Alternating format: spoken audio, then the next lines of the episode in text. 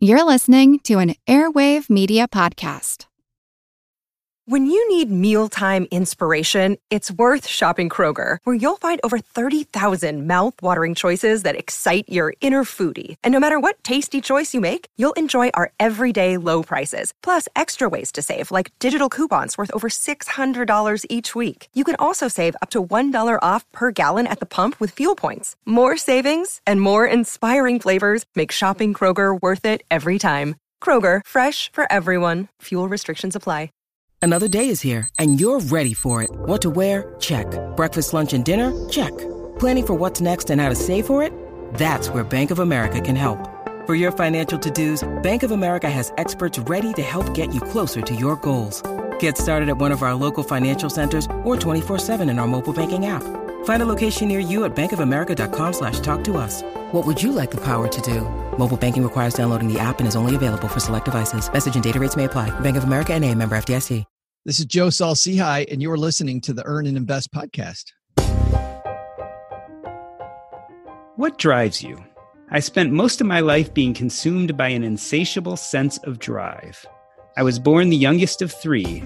Deeply introspective, I was quick to wallow in my own faults as I watched my elder brothers grow and achieve. Learning disabled, awkward, scrawny, I had every reason to hide under the covers and give up, which pushed me even harder.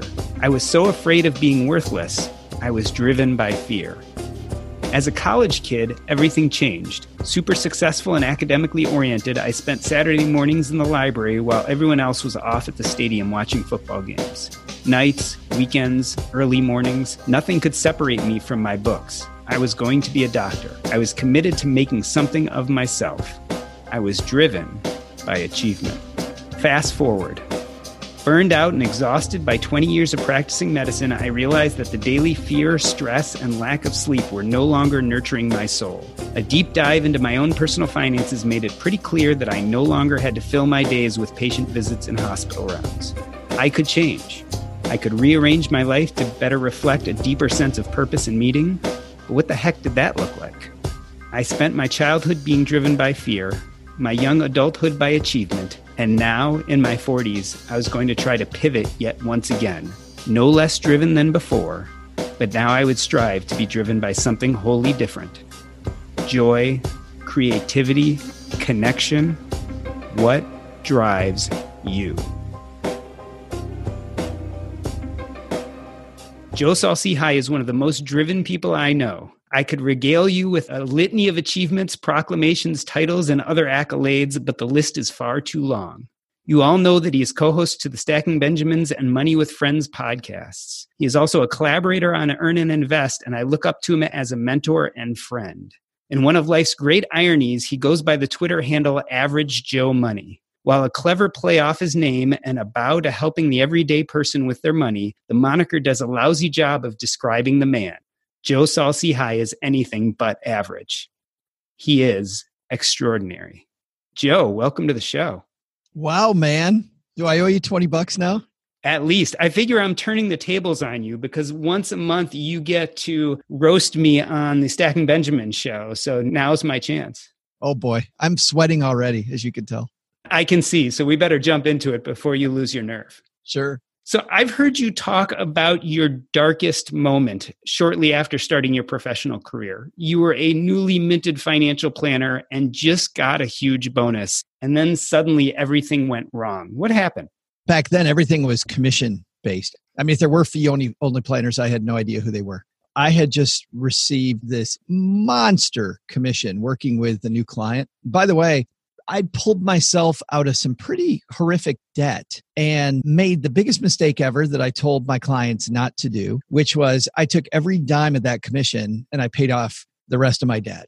And I was finally, finally had my head above water. My client went to Japan. He was a Japanese national who was working in the Detroit area. And six months later, came back to the United States. And I hadn't been able to go over the investments with him. He decided that he didn't want them. Immediately, the firm that I work for took back all of this money that I had used. I didn't have the money anymore. It was gone. It was my debt was paid off. That sparked a year of no income. My wife was still in school and I had no money coming in. I had to work to repay all this money that I had used to pay off my debt. So now I had a bigger debt than I'd ever had my entire life.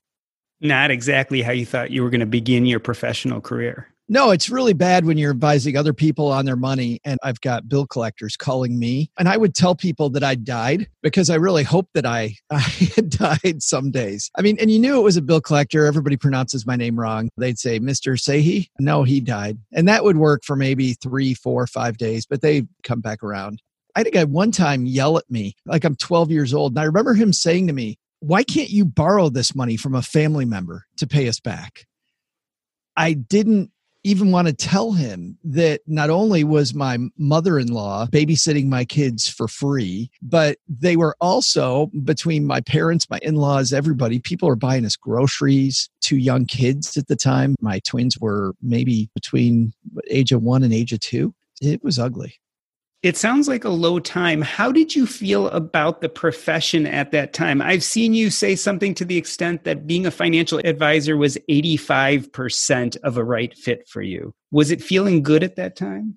I loved it. I have this natural curiosity. So, this engineer mentality where I like to know how things work. I like to dive in and see the machinations of stuff. And I remember the dude who recruited me said, and this is a quote, he said, We don't hire people like you, but I think you'd be good at this. And what he meant by that was I was an English creative writing major. I had no financial background. I was a money disaster. But the fact was, I could talk about stuff like the guy next door. I had this mechanic at one point, and I remember thinking to myself that I love the way he talked about my car. I love the fact that my car was a she and she was having problems breathing. And so he was going to fix that. And I loved it. For some reason, I was able to talk about money in a similar way.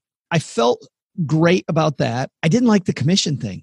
People talk about commission based salespeople don't do right by the client. I think it's largely garbage. I think most people don't want to put a round peg in a square hole. I certainly didn't. But I also didn't like the fact that if you were in my office and I didn't sell something to you, I might not get a paycheck.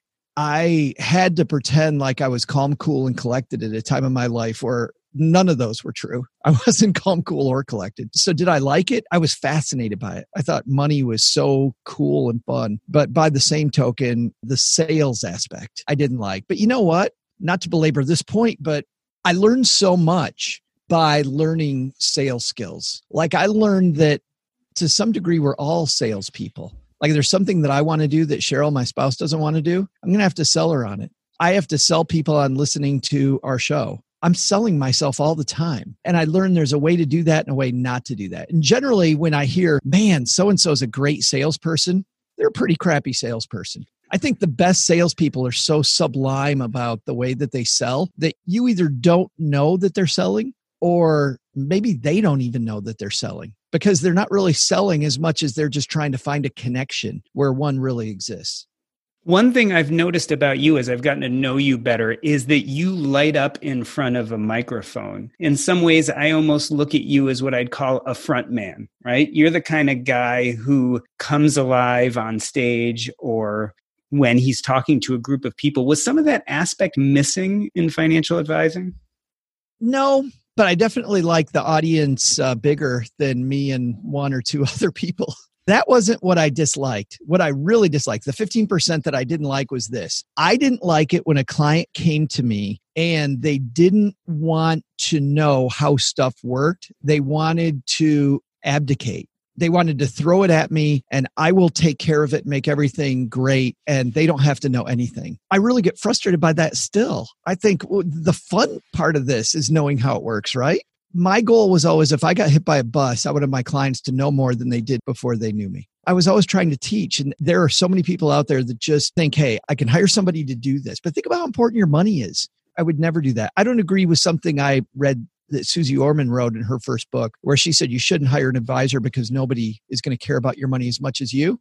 I personally think that having a disinterested third party is a great idea. Somebody who knows the stuff, but they're not emotionally invested. So they're going to help you make much less emotional decisions about your money. I also didn't like the fact I felt sometimes so much emotion around my clients' goals that if they weren't meeting their goal, I would really take it hard not just when the market went down like it's been down recently. Oh, those times just emotionally, I had a hard time with that. But also when we would be working hard toward a goal and my client would self sabotage and I couldn't get them out of that. I would really get frustrated with my ability to help somebody see what I saw pretty clearly, which was that they were going the wrong direction.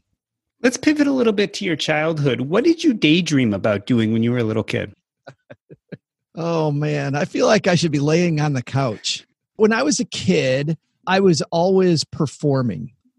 I thought in junior high I was going to be an architect. That was a weird thing. We'll start at the very beginning. When I was really young, I wanted to be the milkman because the milkman would come to our house and my mom would always tell me that it was the milkman's fault when chocolate milk didn't get dropped off. It wasn't her fault. My mom knew better than anybody, taught me at an early age how to throw somebody else under the bus. Found out later that was all a big lie even then at a young age, I remember we'd put records on and we would perform like song and dance routines for my parents. Whenever we had a get together of my cousins, I always had to orchestrate a talent show. My parents, I felt so bad for them. Well, at the time I did, and I thought they had it great listening to me. But now looking back, I'm like, holy cow, the amount of time that they spent. I always, always wanted to perform.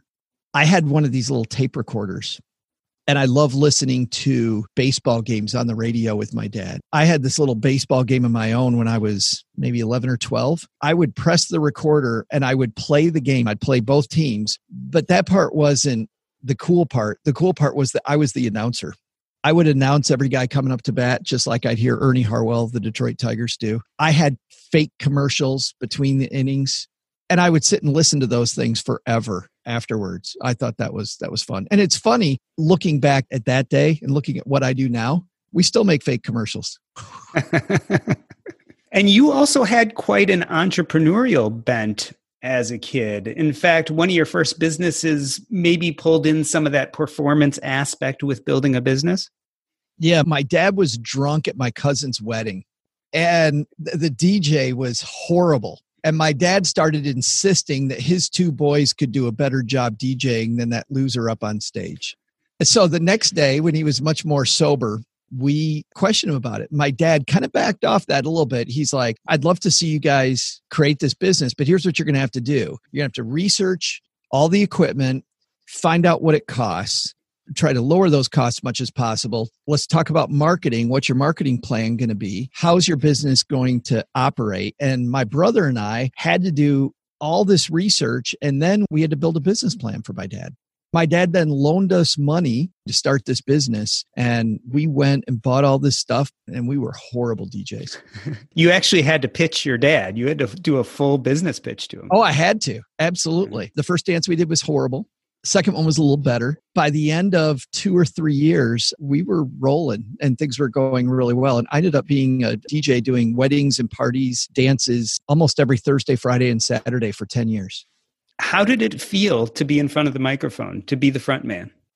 I liked surprising and delighting people. My theory on music was this you like a certain kind of music, the person standing next to you likes a different type of music I really found it exciting when I could get you to dance to that person's favorite song. When maybe when you showed up at that dance, you didn't think that you would like that song. So we had this whole theory of DJing, my brother and I. We had some long talks about how this would work. So if I played a hit song in one genre and I got everybody excited on the dance floor, I could then play an older hit song in a different genre that you knew and then I could play a song that wasn't that big of a hit in a third genre, but now that I've got everybody on the dance floor.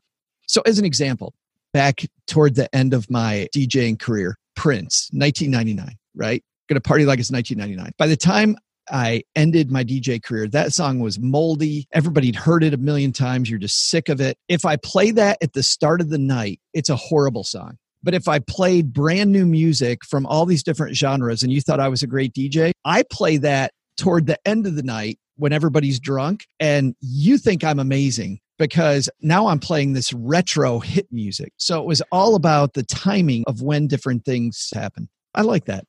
So it sounds like early on you realized that it wasn't just the information you were presenting, but there was a real skill in being the presenter and putting that information together correctly and in an appealing way.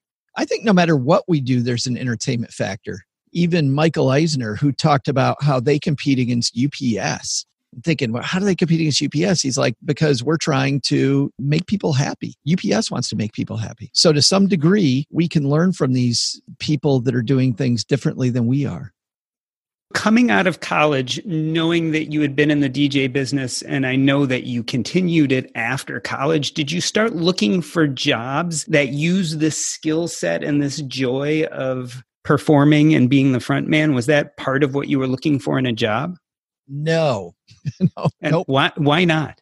Well, I'll tell you, I started at first, I was going to form a DJ company, and I did. I created a corporation. I created the wrong type of corporation, which is why I know a lot about how to set up a company because I did the wrong thing. I set up a C corporation. Don't do that, kids. I set that up and it was rotten. But what I found, I got to the point that I had three disc jockey systems, but the margins were much smaller than anything that I could have ever lived off of. I would have had to have a lot more systems out doing, you know, maybe five or six weddings, I might have been able to make some money off of that, which led me to something that I still believe at this day. This is a good takeaway for me. Whenever a job has a low barrier of entry, it's going to be incredibly difficult to make a living at it, which, by the way, you know, people complain about multi level marketing as an example multi-level marketing some of these products that multi-level marketing companies sell fantastic products but they're sold the wrong way because of the fact that there's a very low barrier of entry to getting in on those. I buy a hundred dollar kit i convince you to sell stuff and then there's all this garbage about hey you don't have to work very hard. You'll put your feet up and somebody else will do all the work and you'll make a bunch of money. And it's never been the case. You don't see a mcdonald's owner where it costs a ton of money to buy into a mcdonald's franchise. You don't see a mcdonald's owner go dude I'm going to get three other McDonald's owners. I will put my feet up all day and the money will just roll in. You just don't see that. So, out of college, you kept up the DJ business, but you got other jobs to supplement your income. I did. I worked at a water treatment company where we would put in water filters and water purifiers, and I would set those appointments. So, my job was to get you on the phone and to convince you to have us come out and test your water so that hopefully we could sell you a water softener. You almost accidentally lost that job, is that right? Yeah, I was talking about my work so much, my DJ company so much because I was trying to get off the ground that my boss brought me upstairs and told me that I was going to get fired because of the fact that I was talking too much about my other job which also, by the way, taught me a very valuable lesson about work and shutting your mouth and being a good team player. But the sad thing was, was that's when I realized that my life wasn't going the way that I wanted it to go. I was still taking classes in college. It took me seven years to get my bachelor's, mostly because I didn't want to take on a lot of debt. And so I was working and using the money to live off of and to pay for a couple classes at a time. So it wasn't that I was wasn't capable. It was that I was pretty allergic to getting in more over my head. But during that time, I'm working all these dead end jobs. Uh, you know, I have the DJ company, which is killing me at night. I mean, I didn't realize at the time I'm young, I'm having fun, it's cool, I'm where the party is. You know, the first half of the party is always fun. Nobody talks about cleaning up your stuff that has beer spilled all over it at 2:30 in the morning. That part was the grind. I was building radiation walls at the cyclotron at Michigan State University. I was a paper boy for a little bit. I'm doing all these jobs. And I all of a sudden, when my boss was going to fire me, I realized I need to start taking myself more seriously. My real life needed to be more than Joey playing DJ and working these pretty dead end part time jobs. And that's when my friend called me my boss had already lost me mentally when he threatened to fire me i was gone mentally and i was looking for a new opportunity and that's when the friend called and said we don't hire people like you but i think you'd be really good at this and that was your intro into financial advising into financial advising the guy that knew nothing about money and I find it really interesting. I don't want to go in depth about financial advising with you, but very few financial advisors find themselves on radio and TV. And that seems to be a big part of your trajectory. How and why?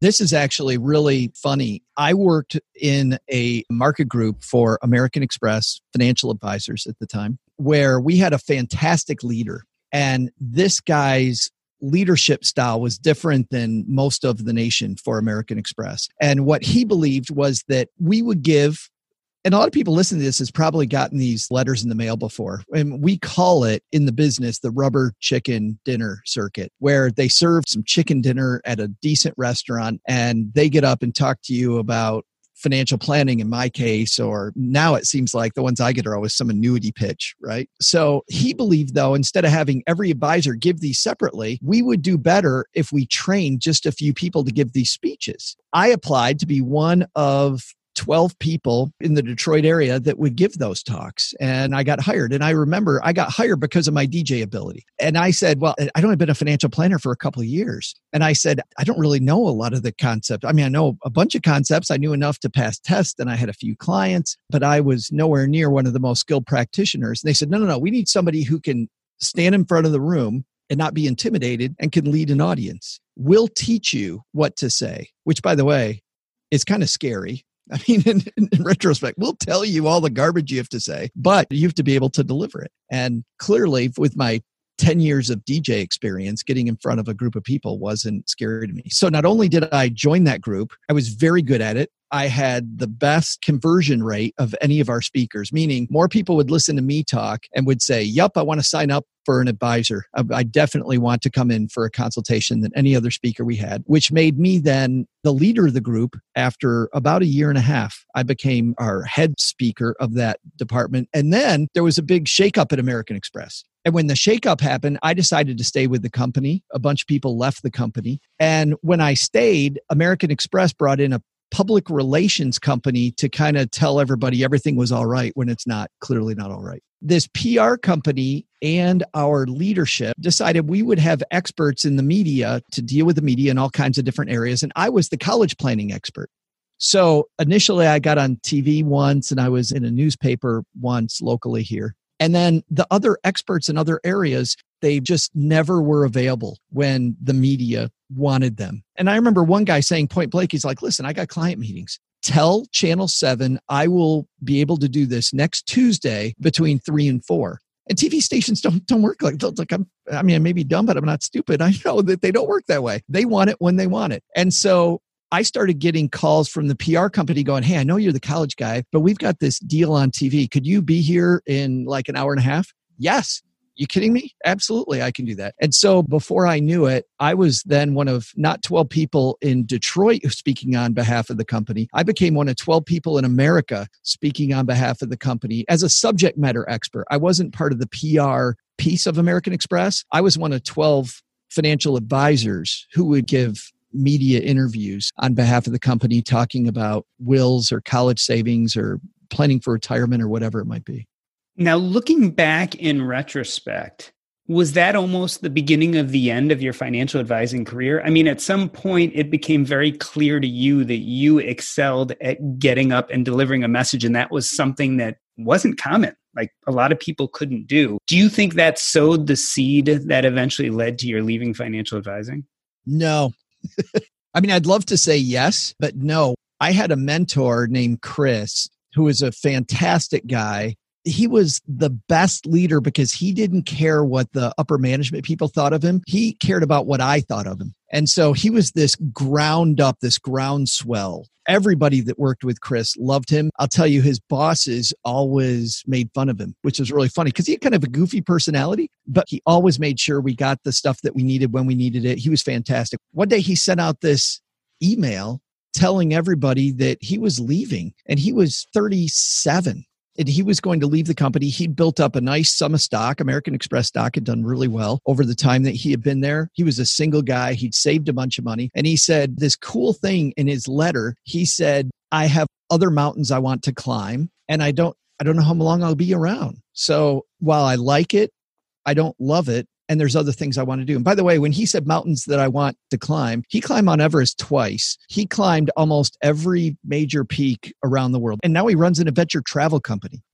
That made me look inward. I built up at that point a really nice practice. Now I know what I'm doing. Not only am I way out of debt, but now I've become a good saver. I know how to teach people that. I've done all this TV, radio, all this stuff. And I thought to myself, man, I'm like Chris. I like it, but I don't love it. And while I'm young, I was 40 now that I've done this thing for money, why wouldn't I go do the thing I love now that I have enough money? I sold my business. I got a big barrel of cash And I went back to school to become a high school teacher and a track coach because I wanted to teach kids. And I, I met my wife coaching middle school track, and it was really, really fun. This episode is brought to you by Range Rover Sport. Range Rover Sport leads by example. With a visceral, uncompromising, and dramatic feel, this car helps you rise to the occasion. How does it do that? Range Rover Sport has powerful on road performance and commanding all terrain capability by combining assertiveness with signature Range Rover refinement. This is the car that redefines sporting luxury. The new Range Rover Sport features advanced cabin technologies such as active noise cancellation and cabin air purification, purposeful cockpit like driving position and award winning Pivi Pro infotainment is at the heart of the experience and provides intuitive control of the vehicle systems. Design your Range Rover Sport at LandRoverUSA.com. Once again, explore and build your Range Rover Sport at L A N D R O V E R USA.com. That's LandRoverUSA.com. What specifically do you feel like you were missing as an advisor that you were going to get as a track coach and a high school teacher? What was the missing ingredient? The clients that really didn't want to learn. Don't get me wrong, being a high school teacher, there's lots of kids that don't want to learn, but they're there specifically to learn. I think a lot of my clients didn't think they were there specifically to learn about money. They were there to hand it off to me and have me take care of it for them. That was specifically what was missing. And so you went and became a teacher and you lived happily ever after. Nope. So I start taking classes, which by the way is bizarre. I remember being in this class and I had a woman sitting next to me named Whitney. And Whitney was a great student, by the way, fantastic lab partner on this stuff we had to do together. But one day I'm sitting there and Whitney's talking and I see her class ring. I graduated from high school in 1986 and my partner's class ring says like 2010. like, oh my God. So that was pretty well. But I enjoyed my classes, but what they taught me was something that, as I was saying goodbye to my clients, my clients that are teachers kept telling me, Joe, you're going to hate being a teacher. You're just teaching to the test. You're not really trying to teach kids. You're trying to make sure that the school district can check boxes. And also, my teachers then taught me as I was taking these classes that I was going to be fighting administration all the time. I remember one professor telling me, don't send a kid to the principal because the principal will never solve it the way you want it solved. They can't today. They can't do it. So solve it in the classroom. And by the way, you don't have any leverage. You just have to be stern enough and put up a good enough face that the kids just won't mess with you. And so during that time, I had friends that were doing PR, other financial advisors doing PR. So I started writing their TV scripts and I was charging them some money. And then I started writing some of my other friends' newsletters to their clients. One of my friends said he loved all the cool things that they did, hypothetically, because I would say, Hey, my family and I went camping. And as I was putting the fire together, it reminded me of diversification and how different things burn differently. He would always tell me, he's like, I love the things that I don't do that I do in my newsletter. But I added all this stuff up and I'm at home in shorts and a t shirt, having a blast writing all this financial knowledge. Really, I'm trying to teach people about money. And here's the big indictment I'm making as much as a first year high school teacher makes. And so then I rethought do I really want to work for somebody else or do I want to go back to my DJ days where I worked for myself and be self employed? Then I decided to start blogging and it all went downhill from there. I was about to say it's still a far cry from being on like 3,000 podcasts at one time. How did you go from writing PR and really seems like a very solitary type employment to being out there and interacting with people? First of all, I know myself well enough to know I do better pack hunting. And I talk about that leader at American Express. He said, if you've got the right people, it doesn't matter if it's a pizzeria or a dress shop or financial planning. If you've got the right people, you will succeed with the right people around you. And I still believe that. And I still have lots of coaches. I love the team that we work with today with the Stacking Benjamins team. It's a great group of people. I had a friend who I knew in Detroit who, when I started talking about blogging, he convinced me to let him do it with me. And we started doing that together. And our blog was getting no traction. So I just went online looking for other people who were doing what I was doing. And I found this community of financial bloggers. At the time, it was a network that was led by a guy who's infamous in this community, the guy who's Financial Samurai. It was Sam Dogen. Sam had this community called the Yakezie Network. And then I found a bunch of people there. And then I discovered FinCon and it was all downhill. And how did you start podcasting? Oh, so my partner, who's OG on the show, was the guy who convinced me to blog with me. And he and I had done radio before. He lived close to the radio station in Detroit that bought time on a local station, and I was the host. So my job was to bring in all these American Express and Ameriprise later advisors and show everybody just how brilliant we were as a company. After about a year, I remember nobody at Ameriprise or American Express was taking it seriously. And I slowed down taking it seriously to the point that the show was on Saturday morning. And there would be a Saturday morning I'd wake up and go, oh crap. I didn't get a guest for today. So I'm driving to the station and I'm on my phone and I'm calling OG because he lives three blocks from the station and he was great radio. And I called him and said, Hey man, you want to be on the radio, you know, for the fourth week in a row with me? Sure, absolutely. There were days I was so late that he would start the show without me and he would just talk until we got there. So he and I started talking about reprising those days. And I had a lot of people talking to me because I listened to a lot of podcasts. One of my favorite podcasts was one of the first 100 podcasts ever created. And of course, it was a podcast about board games.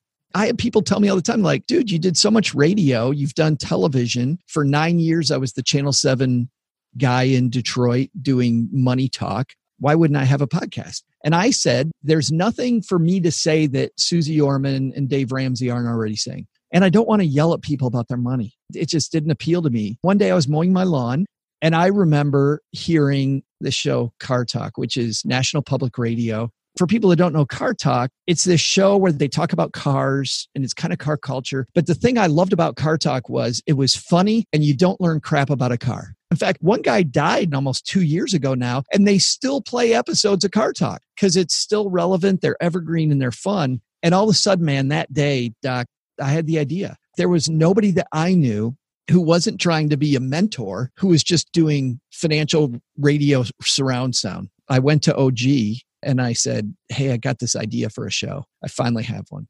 And then we did the dumbest thing ever. We waited a year. And it wasn't that we were unconfident about our ability to do the show. It was a mystery to me how I would get this sound of my voice right now up into the cloud to your headphones.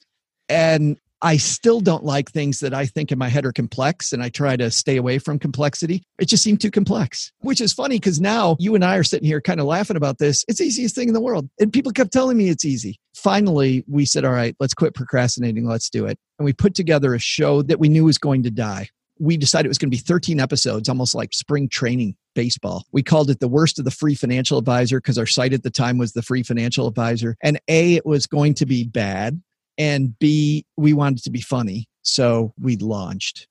And that eventually turned into Stacking Benjamins at some point.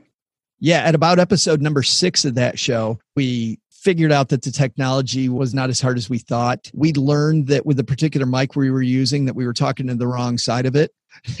and so we figured that out. Like all these little things we figured out in six episodes. We rebranded as a show called Two Guys and Your Money while we thought 13 episodes was going to be funny for the worst of the free financial advisor, the next thing was funny was two guys in your money died at episode 69 which is also funny but it was inadvertent at that point two guys in your money sounded too much like two men in a truck it was too generic it wasn't funny enough we also wanted to make the show funnier we realized we were leaning into the comedy more and so we rebranded again after 69 episodes to stacking benjamins and that show still we didn't lean enough into the comedy i did what I believe anybody should do. Once again, surrounding yourself with smart people. I started going to podcasting conferences at a conference called Podcast Movement in Fort Worth, Texas. I got this phenomenal idea. I needed to stop blogging. I needed to stop doing all these side projects, writing for other people. I needed to just podcast. And I needed to embrace the fact that we weren't two financial advisors on the show who were kind of funny. This was meant to be more of a funny, laid back, relaxed show. I needed to lean all the way into it. I needed to forget anything about being serious and just lean hard into it. So we changed out our theme music. We gave my mom's neighbor Doug a much bigger part. We modeled it after the Tonight Show, where he's kind of like our Tonight Show announcer. We created storylines for the show. Every show is going to have a story arc where Doug's screwing something up at the start of the show. In the middle of the show, everybody knows he's messing it up, but him at the end of the show, he kind of figures it out that would tangentially have something to do with whatever the topic was. I also went back to my DJ days and said, if we're going to do several different topics on the show, topic A is going to look completely different than topic B. Once again, I'm going to try to make you appreciate somebody else's music. So I'm hopefully going to get you to listen to something about estate planning, even if you're 25, so that when this is important to you later on, you will know about it. Then I'll go into something about college planning right after. So I'm going to try to build this texture back and forth of if we have five different things on a show, they're all going to be different. We made all those moves. Immediately, a third of our listeners went bye bye. I was on vacation in Puerto Rico and I got this email from a woman telling me that I killed her favorite show. And that was just one of many, many emails I got that I wrecked my show.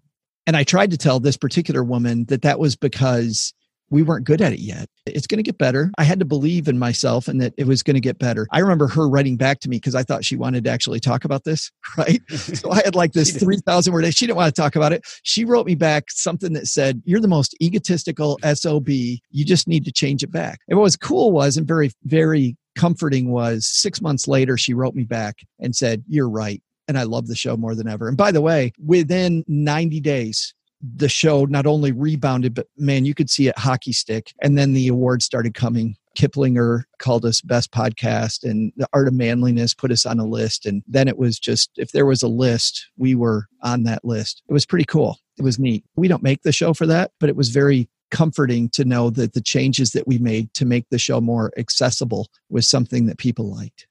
Obviously, what you do now is quite a bit more complicated, but there's an echo of that little Joe Saul-Sehy as an eight year old making recordings about a baseball game into his recorder, right? I mean, in, in, a lot of ways, what you do now today looks a lot like what you started doing with the DJing, with the kind of fun stuff you were doing on your own when you were a little kid.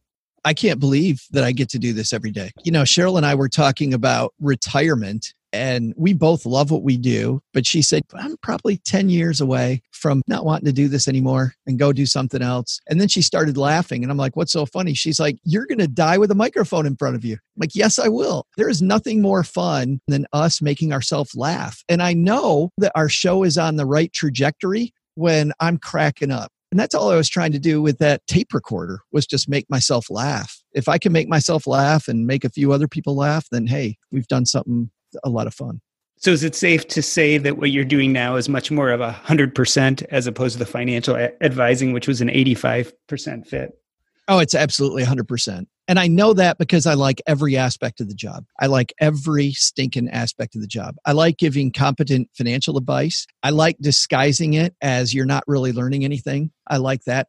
I did get sick of that at one point. We overdid that for a while saying that you know if you learn something keep it to yourself. And i remember getting some reviews from people saying i don't learn nearly as much on joe's show as i do on afford anything as an example. And while paula has a phenomenal show i realized that i needed to give you some flags to show you that i'm just kidding and i'm really very serious about the fact that we want to teach you five things every show so instead of going deep on one thing i'm trying to give you five so we actually changed the ending where we asked doug what should we have learned today and it's basically me telling my audience that, yep, we've been kidding around. So I like that. I like the production. I like the uh, equipment. I like the guests.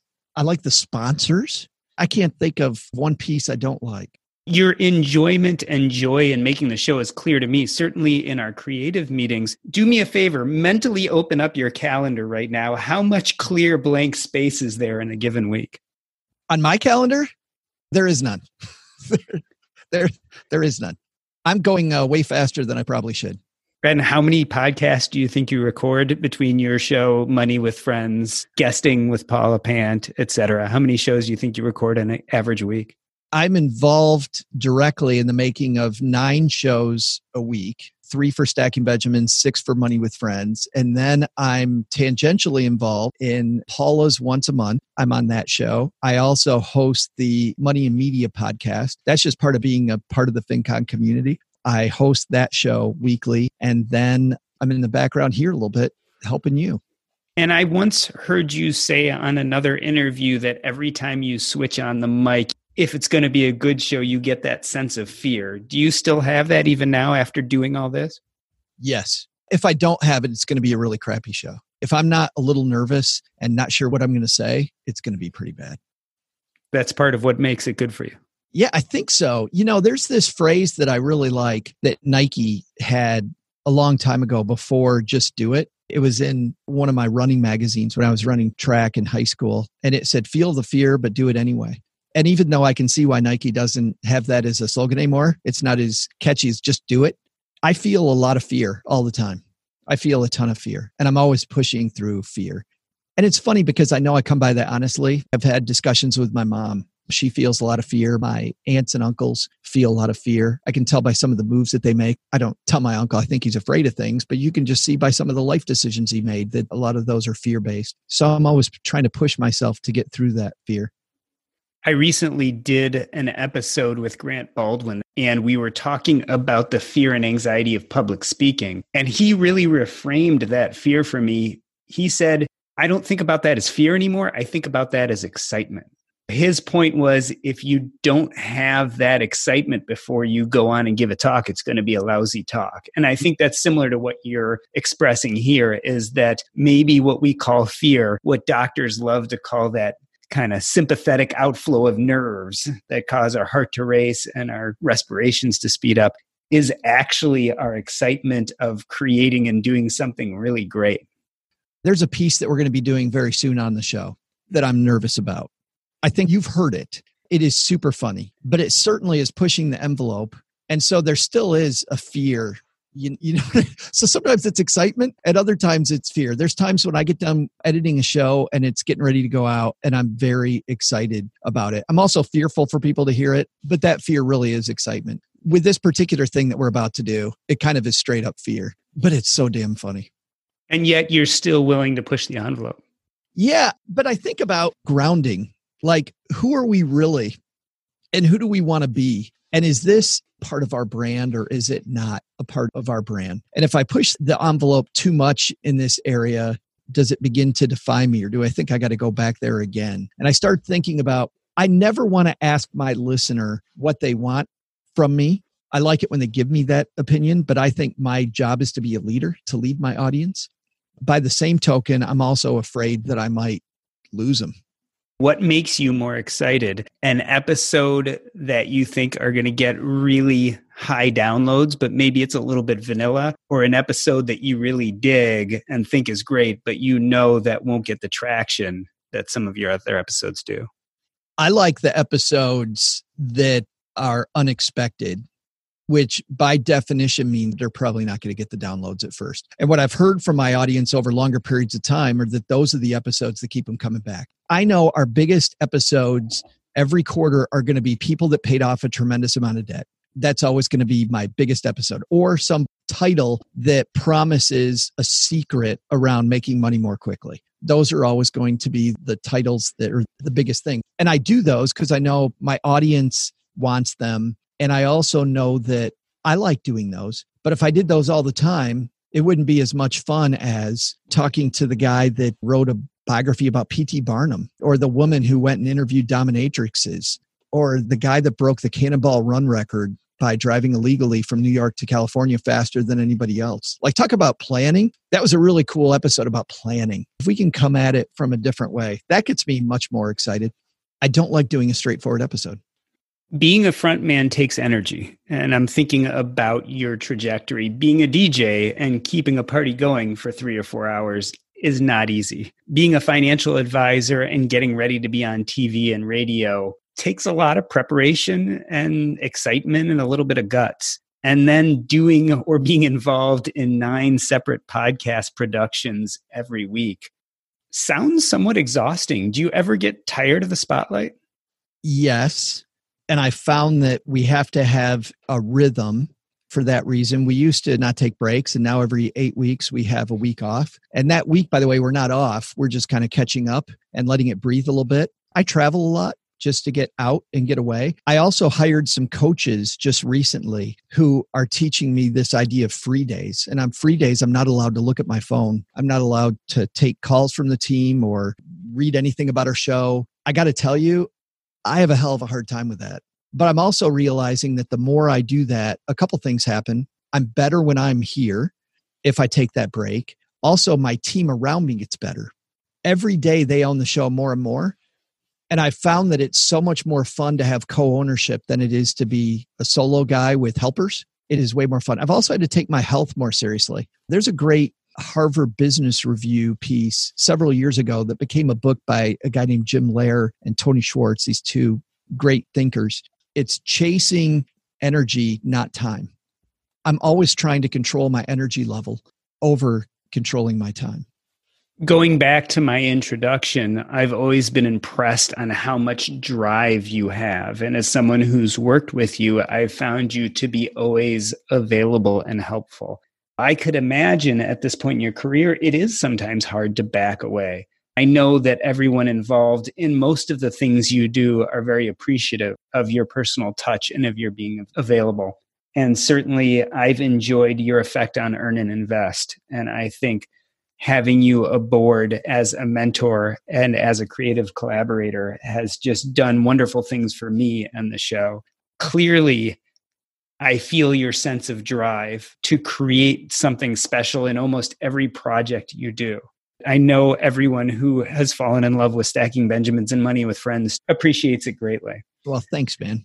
It always makes it easier, not to get into an I love you, man thing, but it always makes it easier when the people around you are easy to work with. And obviously, it is so fun collaborating with you. And some of the discussions we had, like the whole earn and invest thing, was hilarious. I came to, can I tell that story? Yes, go ahead. What I've learned as I've gotten older is to control my idea flow. There's stuff that you can implement and stuff that you can't. Everybody has a lot of great ideas. It's not about that, it's about implementation and execution. We've been thinking that what's up next, you and I thought that that doesn't say enough about the show. And you've talked about this before. But I saw this graphic of the and sign don't even remember whose logo it was. But then we looked at Crate and Barrel. We knew it was going to be something and something because we had to have that badass and sign right in the middle of it. And you and I had gone through several different ideas, but that single idea stuck in our head. And it was so funny to take that little germ of an idea. And you and I must have talked for, geez, an hour throwing out name after name after name. And then the obvious one, I don't remember if you said it or if I said it, but when Earn and Invest came up, we just kind of looked at each other like, there it is. That was it. It's all about the symbol. It's called the ampersand. That's what the and sign is called. All right. Well, I think we should wrap up. Tell me what's coming up next in your life and what's up next with Stacking Benjamins. Wow. So, next in my life, I am in the middle of a big thing that I can't talk about, but it dominates my time and it's very exciting. It's going to expand our audience and put us on a bigger stage. But I can't say any more than that about it. But I'm very excited about that. So for me and for our team, I'm excited about that. Coming up on Stacking Benjamins is some super fun people. We've got John Johnson coming on who talks about polls and data and about how you can make data say anything you want. And he talks about the lies in data and the misinformation that's spread using data. And I love that as a guy that watched the election four years ago, right? Where all the pollsters were wrong. Not as worried about that, but I am worried about when I see a chart on a real estate company site that goes up and left and it said that it's engineered for superior results. What real estate company doesn't want to be engineered for superior results? And it was a forward looking graph, which, if that were a mutual fund, would, would be illegal charts and graphs are presented a certain way. So I think that's pretty exciting. We also have the woman who is the top auctioneer for uh, Sotheby's coming. We're going to talk about negotiating and about the art of the sale. It's going to be pretty interesting. Sounds exciting. Where can people find you on the internet, on social media, if they want to get in contact with you? Find me on Twitter, Average Joe Money, joe at stackingbenjamins.com if you want to write me an email and chat, because I love to chat. and then facebook.com forward slash I stack Benjamins. This has been the Earn and Invest podcast. On behalf of myself, Doc G, I'd like to thank Joe Saul-Sehy. That's a wrap. Are you ever scrolling through your Facebook feed and wonder, boy, I wish I could listen to another episode of the Earn and Invest podcast. Well, now you can engage in our content in two different ways. One, you can go to our website, www.earnandinvest.com. That's E A R N A N D I N V E S T.com, or you can check us out on Facebook at the Earn and Invest Facebook group. The easiest way to get there is www.diversefi.com backslash Facebook. That's D-I-V-E-R-S-E-F-I dot com backslash Facebook. We hope to see you there and engage with our community on topics very similar to the ones you'll find on the podcast. Now back to the show. So I'd like to welcome Joshua Sheets from the Radical Personal Finance Podcast. Joshua has been on what we used to call the What's Up Next podcast, now Earn and Invest, talking about religion and personal finance. But today we're going to do something completely different and talk about the importance of price setting. And this was sparked by a Facebook post I put out about the sale of medical masks and how they are being auctioned off. Before we get to that, Joshua, welcome back to the show.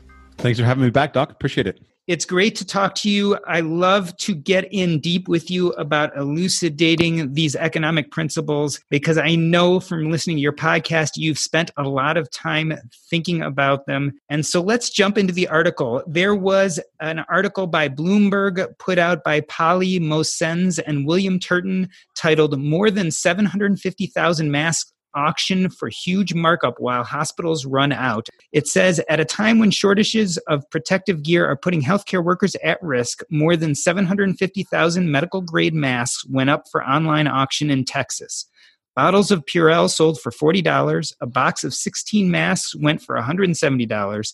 They could be had at retail for $3 each before the coronavirus. The week long bidding that ended Tuesday was hosted by the website Auctions Unlimited. The health related products pulled in $154,000 in sales, according to Houston based website owner Tim Worstell.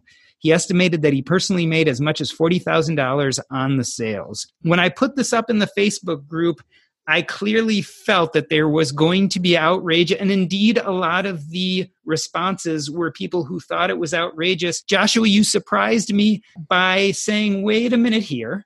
Maybe there's nothing wrong with this. Before we get into the specifics of the article, let's talk a little bit about how we determine prices in the first place. What do we do in a normal non emergency market?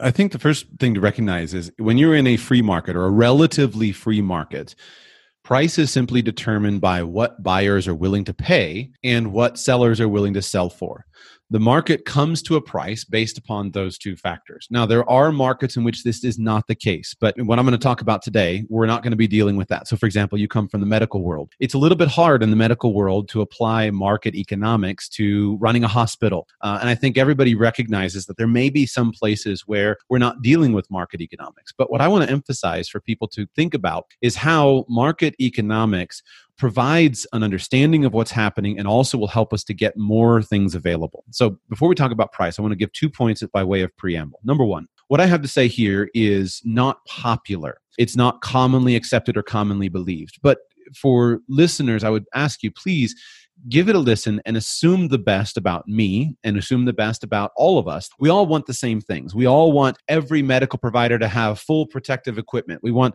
all everybody to be safe. We want things to be available. So assume the best even if you think that my opinion is not particularly uh, politically correct. We all want the same thing. The second thing is I would just point out that this event that we're dealing with with COVID-19 is a really a unique event. Now it is not what some people would call a black swan event. In fact, Taleb, who is the person who originated that term, which has become part of the common lexicon, uh, he specifically identified that pandemics are not black swans. Pandemics are predictable. They are a, you can foresee them. For years, I've been talking about preparedness, financial preparedness, physical preparedness, and I've always felt that a pandemic was the most certain, horrible, worst case tragedy that could be had. And I think that it's important to recognize that could we have foreseen this event? Well, to some degree, yes, and to some degree, no. There have been some things about it that have shocked me, and we'll talk in a minute about the global nature of this. It's really incredible. But we could have foreseen this. And so we need to take some responsibility and recognize that a lot of the shortages that we're all dealing with are our own fault.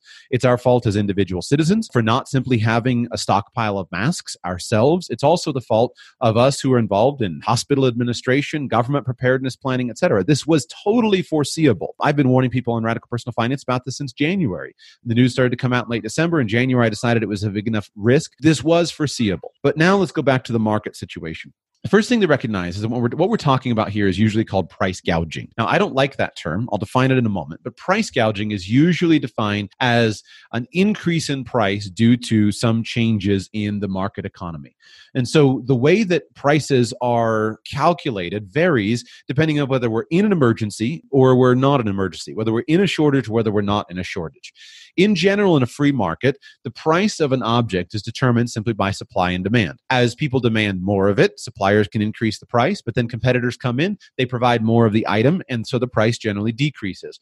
And in most markets, there will be an equilibrium based upon the actual um, cost of manufacturing, the cost of goods involved in the product, and then there will also be an equilibrium based upon how many people are competing for it. So you'll pay more for an item if you go to a little out of the way gas station that's 400 miles from nowhere. The Snickers bar costs more at that gas station than it does at the big box Costco right in the middle of town where there's a big supply of it. In an emergency, however, especially in the United States, a lot of times the governments impose price fixing laws. Now, I'm going to use the term price fixing laws because that's what they are. They're usually popularly called price gouging laws or anti price gouging laws. And what they say is you can't increase the price during an emergency because you're somehow taking advantage of people who are trying to buy the item. But what these are technically is price fixing laws. The government is fixing the price.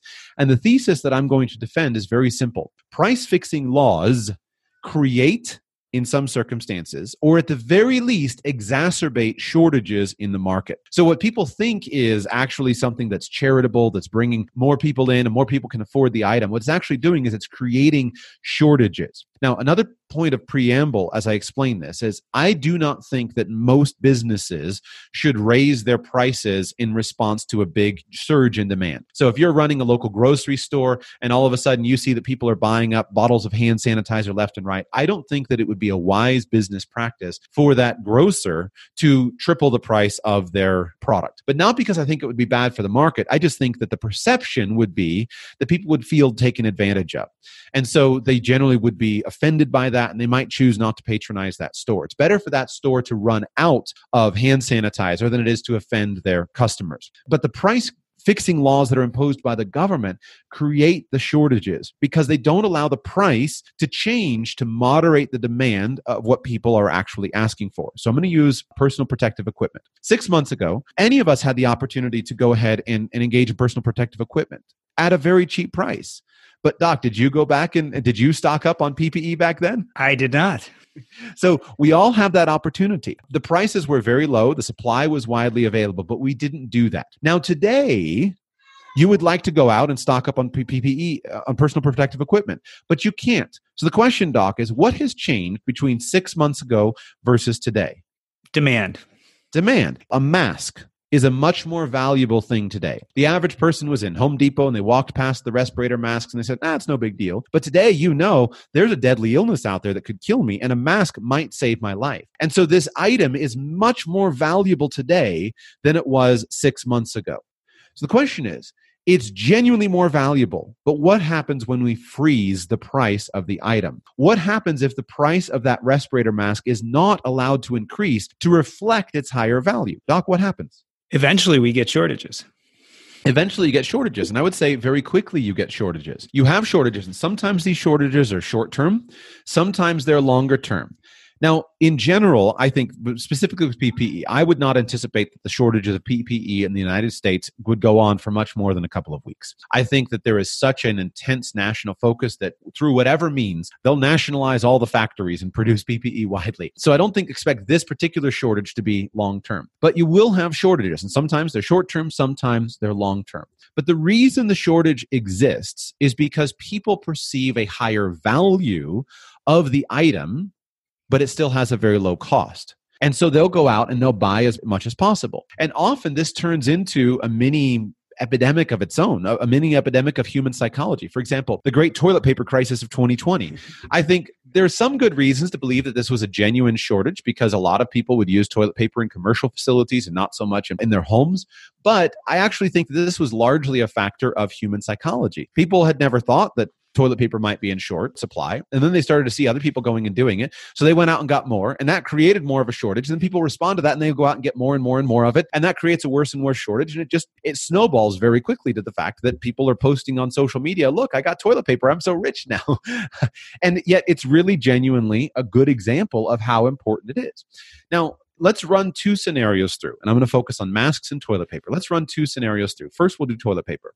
The amount of our budgets that we spend on toilet paper is, for most of us, completely inconsequential. We would not pay any attention whatsoever to buying one case of toilet paper or four cases of toilet paper. It doesn't matter. So, when the price is low, but you see that this thing might be in short supply, and you recognize that this is an item that I might want to use many times in the coming weeks, there's no reason not to stock up on it. There's no reason to buy three or four cases of it. The problem is that helps to create the shortage because you're actually buying more of it. Now, if the price of toilet paper, there started to be a, an increase in demand, and all of a sudden the price of toilet paper doubled, most of us would still probably buy more because it's still such a small percentage of our budget. But if you went to the store and you saw that a case of toilet paper were priced at $100 for a case, I wouldn't buy four extra cases.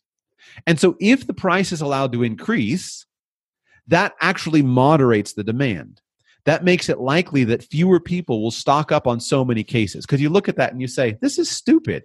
There's not actually going to be a shortage of toilet paper. There's just a temporary imbalance in the marketplace. The United States produces plenty of toilet paper. I'm not going to buy four cases at $100 a piece. I might buy one extra, but I'm not going to buy four extra. So allowing the price to increase moderates the demand. However, if you don't allow the price to increase, you still have that same high demand and people are motivated to buy more and more of it because it's super cheap but now it's valuable because i might run out. And so the only way that in a world with price fixing laws that you moderate things is rationing. The problem is rationing through the use of hey you can only buy two cases of toilet paper. Rationing doesn't solve the problem because people they can go around the rationing they can go to costco two days in a row they can go to multiple stores and you're very likely to do that if you actually need the toilet paper. Now let's go to the other side. What about increasing supply this is where for me when i saw the story about that you posted about the mask this is why it's so important. If you have a high price then that gives incentive for entrepreneurs to come in and to increase the supply. The example i would use is this. There's plenty of masks available all around the world. The problem is they're just not in the united states. So i'm an entrepreneur Let's say I saw an opportunity to buy a container load of masks in China, uh, where they're plentiful, they're abundant, they're cheap, and they're widely available. I know they're available because there was a news story last week where the Patriots organization, the NFL football team, Robert Kraft, they sent their airplane to China to buy masks, and they came back with 1.2 million masks, which is awesome that they were able to do that.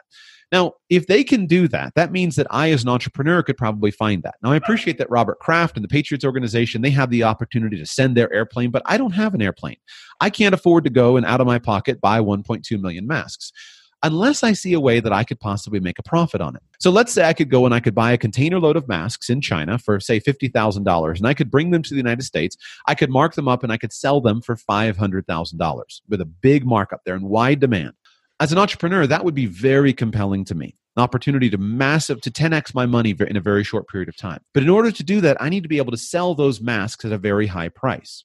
Now, what would they do though if I actually did that in the United States? They would do two things. Number one, they would write articles and angry social media mm-hmm. posts about what a jerk I was selling these masks for so much money. And number two, they would do what the FBI did to a man in Brooklyn last week. They would come in, they would surveil my house. They would send armed cops with guns to physically steal the masks out of my house, and then they would take them and they would give them away. So, as an entrepreneur, I have no incentive because of the price fixing laws. I have no incentive to go and increase the supply of masks in the United States. So, that exacerbates the shortage, especially in the short term. And this is where price fixing laws are so destructive. In the long term, over you know a month from now there's going to be plenty of masks available but you need them today.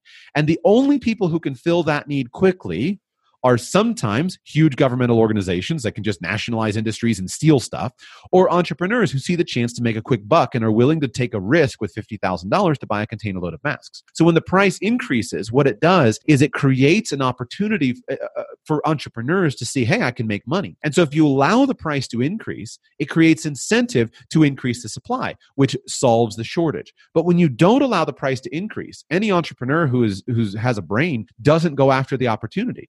Or Or if they do ha- have the ability to source a container load of masks in China, they don't send it to the United States. They send it somewhere where they're actually willing to pay for it. And so what happens is those shortages are created because there's an imbalance between the value of the item and the low price but they're continued based upon the price fixing laws that cause people to still buy, buy, buy, buy, buy instead of moderating their behavior to buy less because it's too expensive now, and because they don't give opportunity or incentive for sellers to come in and increase the supply.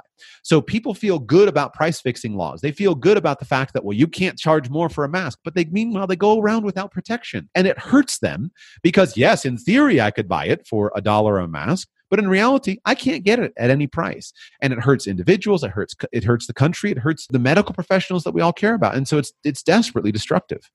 Listening to your points, there are two things that really come to mind. One is based on what you're saying that price fixing creates much longer term shortages than the short term shortages we occasionally get by not price fixing. That's point one. Right. The other point is there's also this issue of innovation, right? So if you can't get toilet paper, maybe you are a bidet salesman and right. you are going to create um, a portable bidet that can hook up to your toilet and people will buy it like gangbusters. So the other issue is are we inhibiting innovation if we go ahead and price fix also? Right, right. And I think this is where let me go out to a big just to the big picture and we'll stay focused on masks if the price of masks in the marketplace, what you can sell a mask for, 10x is overnight, and there's this huge demand, as I expect to be the case, because all of a sudden you're going to have a nation of 300 something million people that was not a mask wearing culture.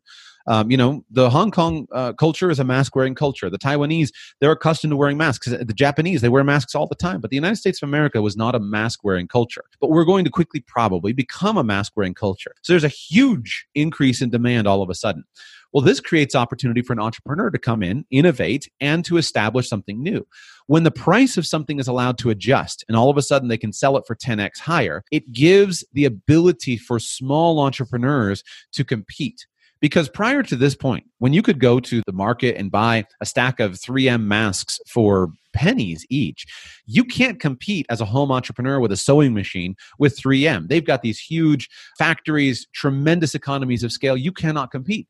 You can't go as a little factory owner and say, I'm going to buy a couple of machines and we're going to start creating a few thousand masks a day.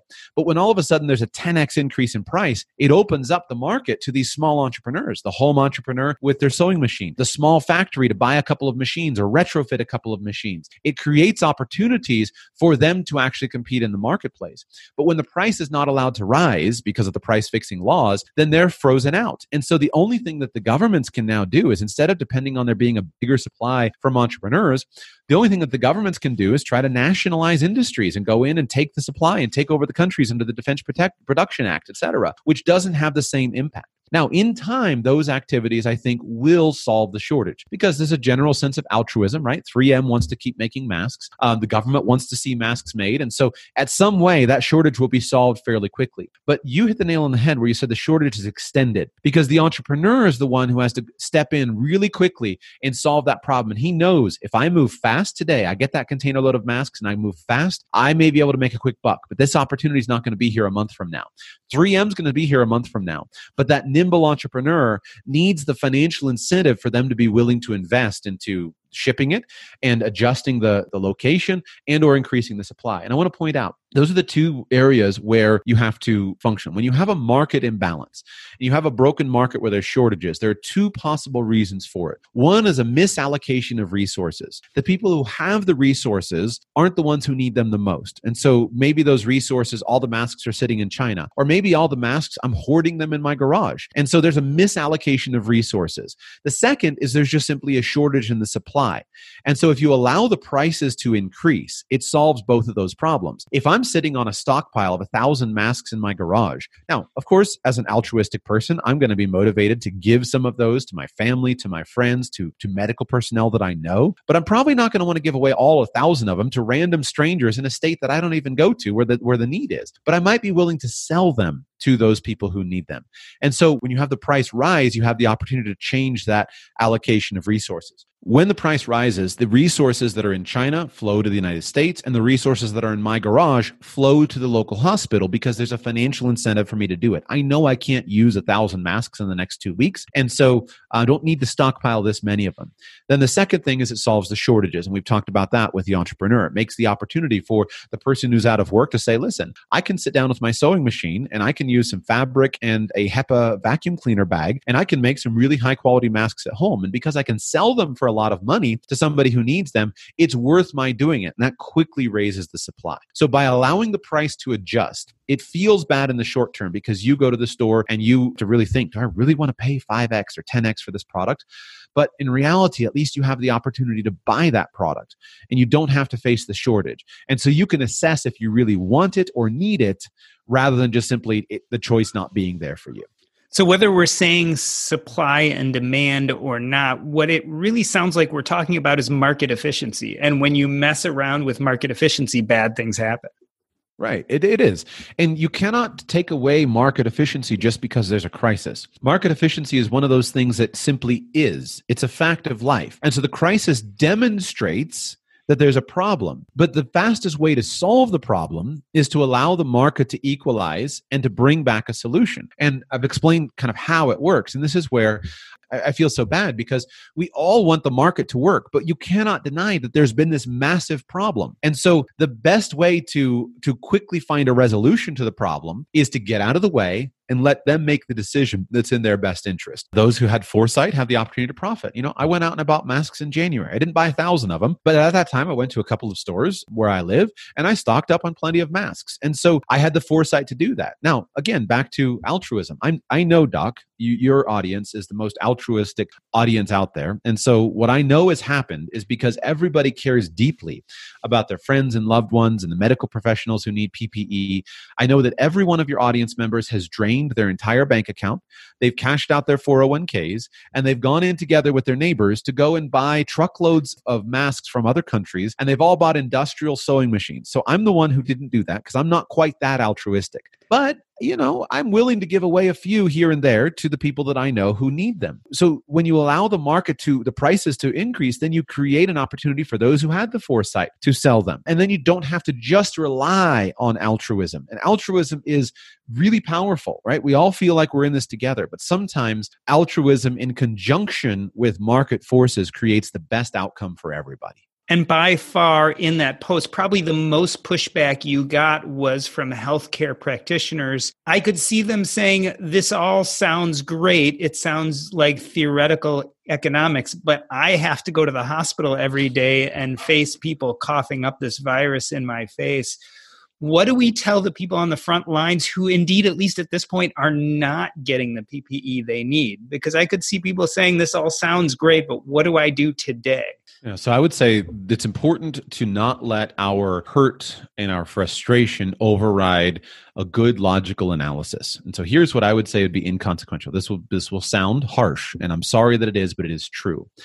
I cannot imagine how any healthcare worker would not think ahead to say something that is so important that could save your life and not stockpile your own supplies. I can't imagine really how any thoughtful person would not stockpile something as important as a mask just due to the, the general danger, right? In the world of preparedness, I teach classes in addition to financial planning, I teach classes on preparedness. And there's this old axiom in preparedness that talks about planning for the different events that could that could hurt your life. And they say there's a they call the rule of threes. And the idea is you can go three minutes without clean air to, to, to breathe. You can go, you know, three hours with exposure to the the elements. You can go three days without food, three three weeks without water, something like that. Basically, the point is that clean air to, to breathe is the single most important thing you can do. And so the standard practice for any of us should be to always think about what could happen that we would not have clean air to breathe and then prepare accordingly.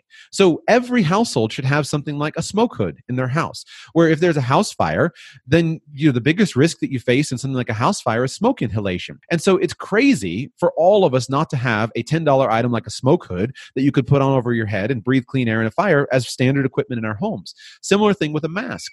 Um, it's crazy if you watch the news and you see something like 9 11, where buildings are falling down and people are wrapping rags around their throat. It's crazy for all of us not to stock in our workplaces if we work in cities simple masks or if you live in a dust storm, things like that. Clean air is a thing that will kill you. Uh, if you don't have it, kill you so fast.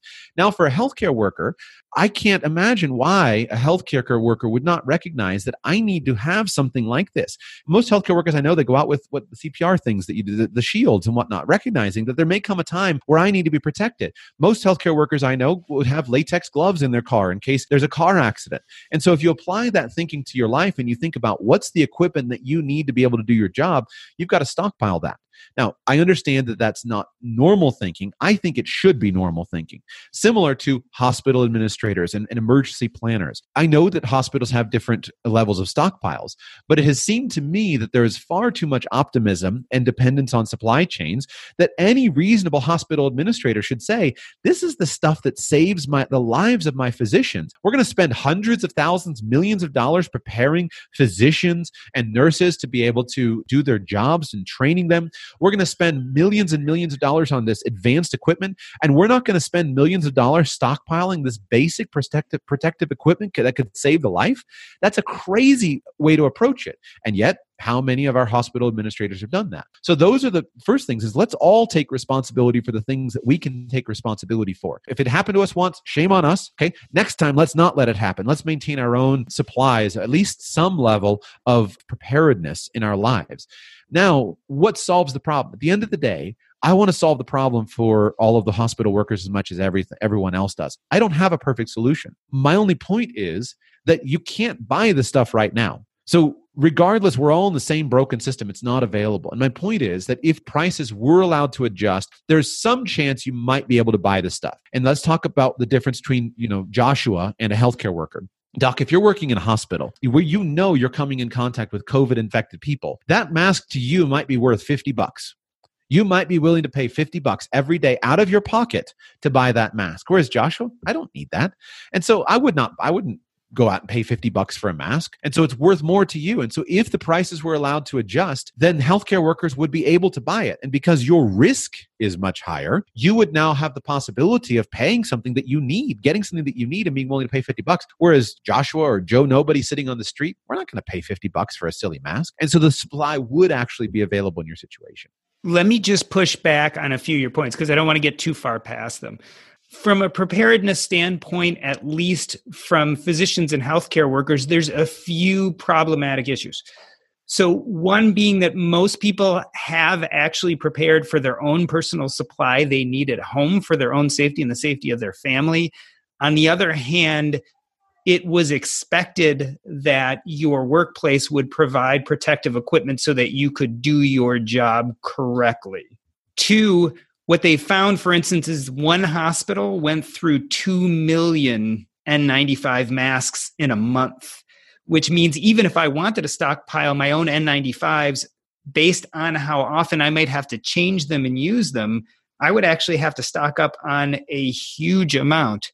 And last but not least, hospitals have actually come down on physicians and told them do not bring your own N95 masks in because we can't provide them for the whole staff and it's not fair for you to have them when our nurses and other people don't have them. So doctors have actually been fired from hospitals for bringing in their own PPE. So I see your points and I definitely agree with a lot of them, but there are some slight extenuating circumstances when it comes to at least self preparedness. I guess the answer could be that healthcare practitioners could just not show up to work. They could say, I have my N95s and my gloves and everything I need to take care of my family and be safe at home I could not to show up to work. And that in itself would be a market efficiency issue because eventually the hospitals would have to come up with the materials in order to supply the physicians, nurses, social workers, chaplains to come to the hospital.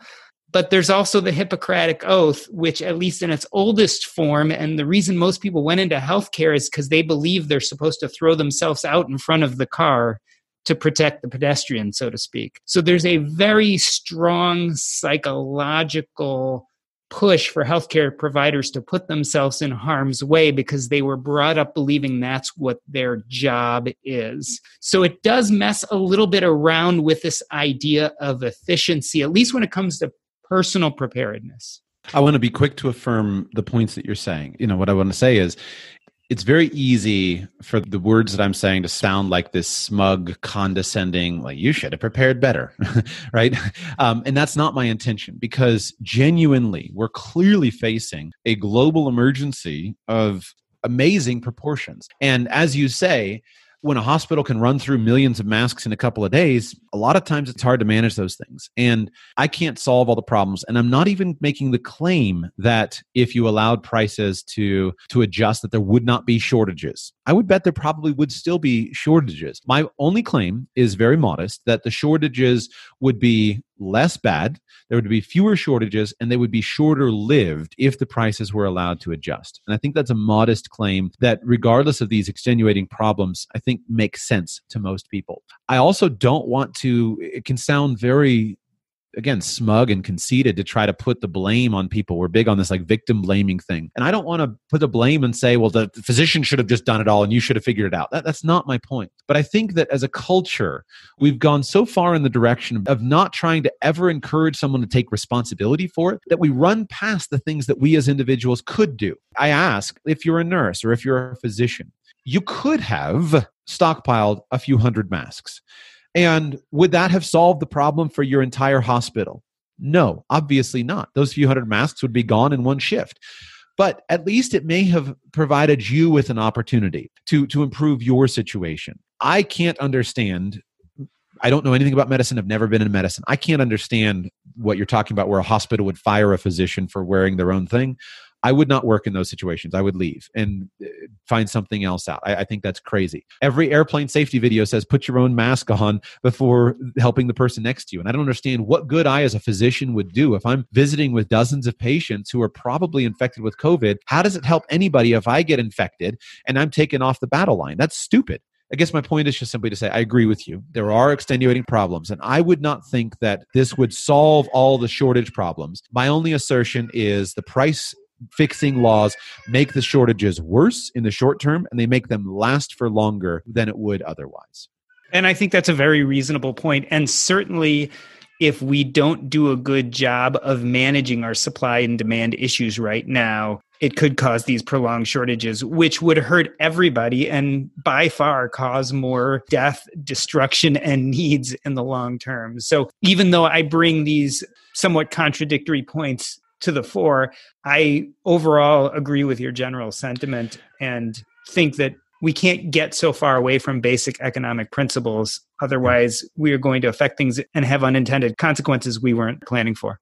I think what's exposed in this situation is how weak we are as a people and as a country. I saw a post, a very poignant Twitter post, but it basically said, We're a bunch of broke people working for broke corporations, renting from broke landlords that basically we're entirely broke.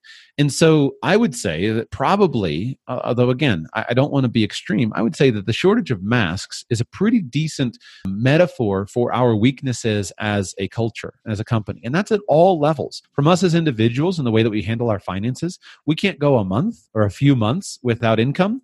Similar things, though, what about our biggest companies? What, what I find shocking and deeply offensive is how you have the biggest companies in the land that just face a shutdown of a few weeks and they're immediately coming with their hands open, begging for financial assistance without trying to unnecessarily place blame on people. I think that all of us could probably sit back and do a little bit of an introspection and say, why is it that we are so weak? Why is it that we are so close to the line? Why do we not have reserves, human reserves, training reserves, mask reserves, financial reserves? Why are we so, what, what is it about our culture that we always run everything so close to the edge that there's no slack in the system? I'm an outsider, but the medical industry especially has to work on some of these problems. There's been this incredible press in our supply chains for efficiency. And the problems that you're seeing today are absolutely predictable. They have been predicted for a very long time, and it's based upon the way that we handle inventory management. It's called just in time inventory management. Basically, what just in time inventory management is, is that for maximum efficiency, you always want the supplies that your business needs to be coming in the front, the back door, right when the product is going out the front door. And so the perfect situation is that a buyer walks into your grocery store, buys a case of beer, and at that exact moment, another case of beer just magically comes out of the back warehouse into the front. And so businesses, retail businesses these days don't generally have significant stockpiles. If you go into the back warehouse of a grocery store, there's not much back there. There's just a temporary place where a few pallets are waiting until they go up to the front shelves. That, so that's at the point of, of sale where the consumer is buying the product. Then you go into the distribution warehouses that most businesses use. And so the products are flowing in from the manufacturers to the distribution warehouses with just a very small delay before they go out to the stores. Similarly, in factories, the perfect really run factory has raw materials coming into the factory right before they're used. And this has been since the 1980s in business theory. This has been one of the most powerful ways to increase efficiency and increase profitability in businesses. This supply chain management system is incredible. It is it allows all of us to get more stuff at cheaper prices and it responds very very quickly. And if an emergency is localized or regional, you'll see that there's a good ability for this system to quickly adapt to it. I live in hurricane country and when you look at hurricanes there's always just a shortage for about a day and then all of a sudden all of the distribution centers send the bottled water, they send all the stuff and the shortages disappear. The problem is this inventory system is not effective against large scale shocks, against large scale scenarios. When you have a national or an international event, there's just no ability for that system to respond, which is why the shortages are there. Now, this has been predicted. I've talked about this for years in my work, and people smarter than me have been predicting this for many years. And so what you see is entirely predictable. Now, the problem, especially in the medical system, is that same press for efficiency has come into the medical system. And I understand why. You have an administrative board that's largely made up of businessmen rather than physicians. Medical work does not fit properly into this profitable model. I don't want my doctor looking at me and saying, well, if this guy doesn't die in the next nine hours and 32 minutes, then our cost per patient is going to be over. The, like, I want him to care for my life. And so you've got this really bad tension right now in the medical system where you've got administrators who are, who are largely focusing on profits trying to work with the physicians, but it also leads to hospitals and government preparedness people often not being as prepared as they should be. It's my understanding that like things like masks, they have an expiration date. And so if a hospital stocks up on 5 million or 50 million masks and then they expire, they have to throw them all out. And if the pandemic didn't happen, that was a waste of money. And so I don't know how to solve that, but I think we should all of us individually in our own lives, in whatever, in our families, in our communities, we should look and say, how did we become so fragile as a culture and how can we become stronger in the future by taking responsibility for what we can take responsibility for. I hate to make it sound so simplistic, but I feel like we're just talking about emergency funds again, right? In personal finance, we always love to talk about emergency funds, but maybe we haven't broadened that to emergency preparedness funds. Maybe right. we haven't broadened that to emergency skill funds.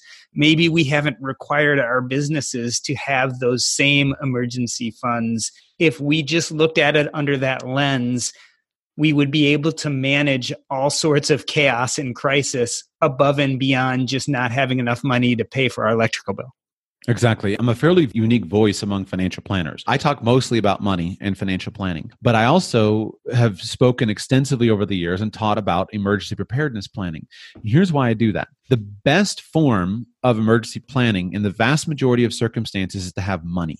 Money is the universal tool. Money is the most marketable commodity in the world. And so money solves the vast majority of problems that life brings at you. These the problems that can be solved. Money should always be your first thing, which is why emergency savings, having emergency savings gets people through most scenarios, except for the scenarios in which money stops working and except for the scenarios in which markets stop working. So, what I teach is you need to think through the scenarios in which money and markets stop working and then prepare for those. So, I encourage people to stockpile food, that everybody, all of us, should always have at least a few months worth of a stockpile of food in our houses. Why? Because there are times when money can no longer buy you food. And in those situations, if I can't feed my children, I've got unhappy children. And so, if there's a temporary shortage, a storm is coming, or a pandemic, or it's just not safe for me to go to the grocery store. It's crazy in our modern world at the level most of our finances are. It's crazy for us not to have these most basic needs set aside.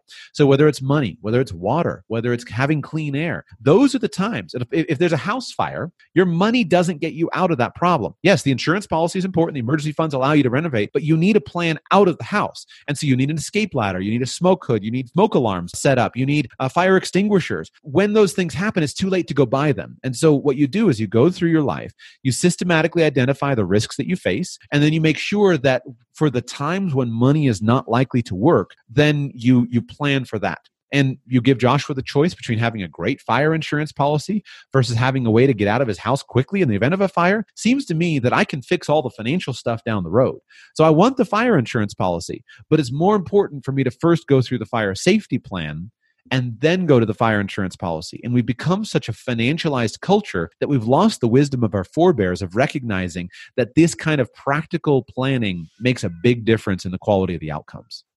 Joshua Sheets, I wanted to thank you for coming on and talking about supply and demand, our current market inefficiencies and preparedness, as well as emergency funds. If you enjoyed this conversation, you can find more at Radical Personal Finance. Joshua, thanks for coming on. Thank you for having me, Doc.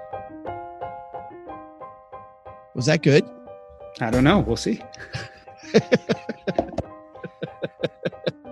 like we just kind of chatted. I was about to say we were fluent at least. we, we were. Your story to me, again, is very interesting because I, as I started in the beginning, I see you so driven and I see you created for the mic. I like I see you as that front man. And I, I look at your career from an outsider and it's almost like for a while you were fighting it.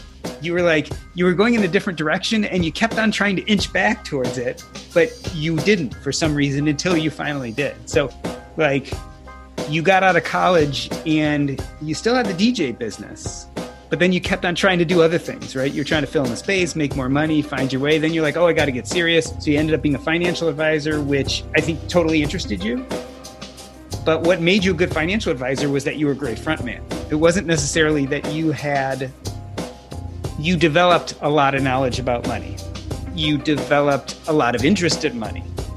But I think you actually came at it as the little kid who was talking into the tape recorder. You were the presenter of information. Yeah, yeah. And so even when you got into that business, what did you naturally do? You ended up being the guy in front of the mic anyway. Right. Even even in financial advising, which is not something typically where people do that. Right. And so then eventually your colleague comes to you and says, I have other mountains to climb. And you're like, yeah, I also have other mountains to climb. But what's funny is, what's funny is, in hindsight, it looks like all roads were leading to Rome, right? Mm-hmm. But it was never like that, right? And that never while you were experiencing it. Yes, it was. It was. It was never the straight shot. Now it looks like all the shit that I did my entire life was a build up to where I prepared you to be. And and so again, it's your story, not mine. But I think as an outsider, maybe all roads did lead to Rome. Yeah. Maybe they were just real circuitous. Yeah, they were very. Tech moves fast. So keep pace with the Daily Crunch podcast from TechCrunch. With new episodes every day, this podcast will give you a quick overview on everything you need and should know about startups, new tech, regulations, and more. Listen to TechCrunch Daily Crunch now, wherever you get your podcasts. That's TechCrunch Daily Crunch, wherever you get your podcasts. It feels really good to be productive, but a lot of the time it's easier said than done, especially when you need to make time to learn about productivity so you can actually, you know, be productive. But you can start your morning off right and be ready to get stuff done in just a few minutes with the Inc. Productivity Tip of the Day podcast. New episodes drop every weekday, so listen and subscribe to Inc. Productivity Tip of the Day wherever you get your podcasts. That's Inc. Productivity Tip of the Day wherever you get your podcasts.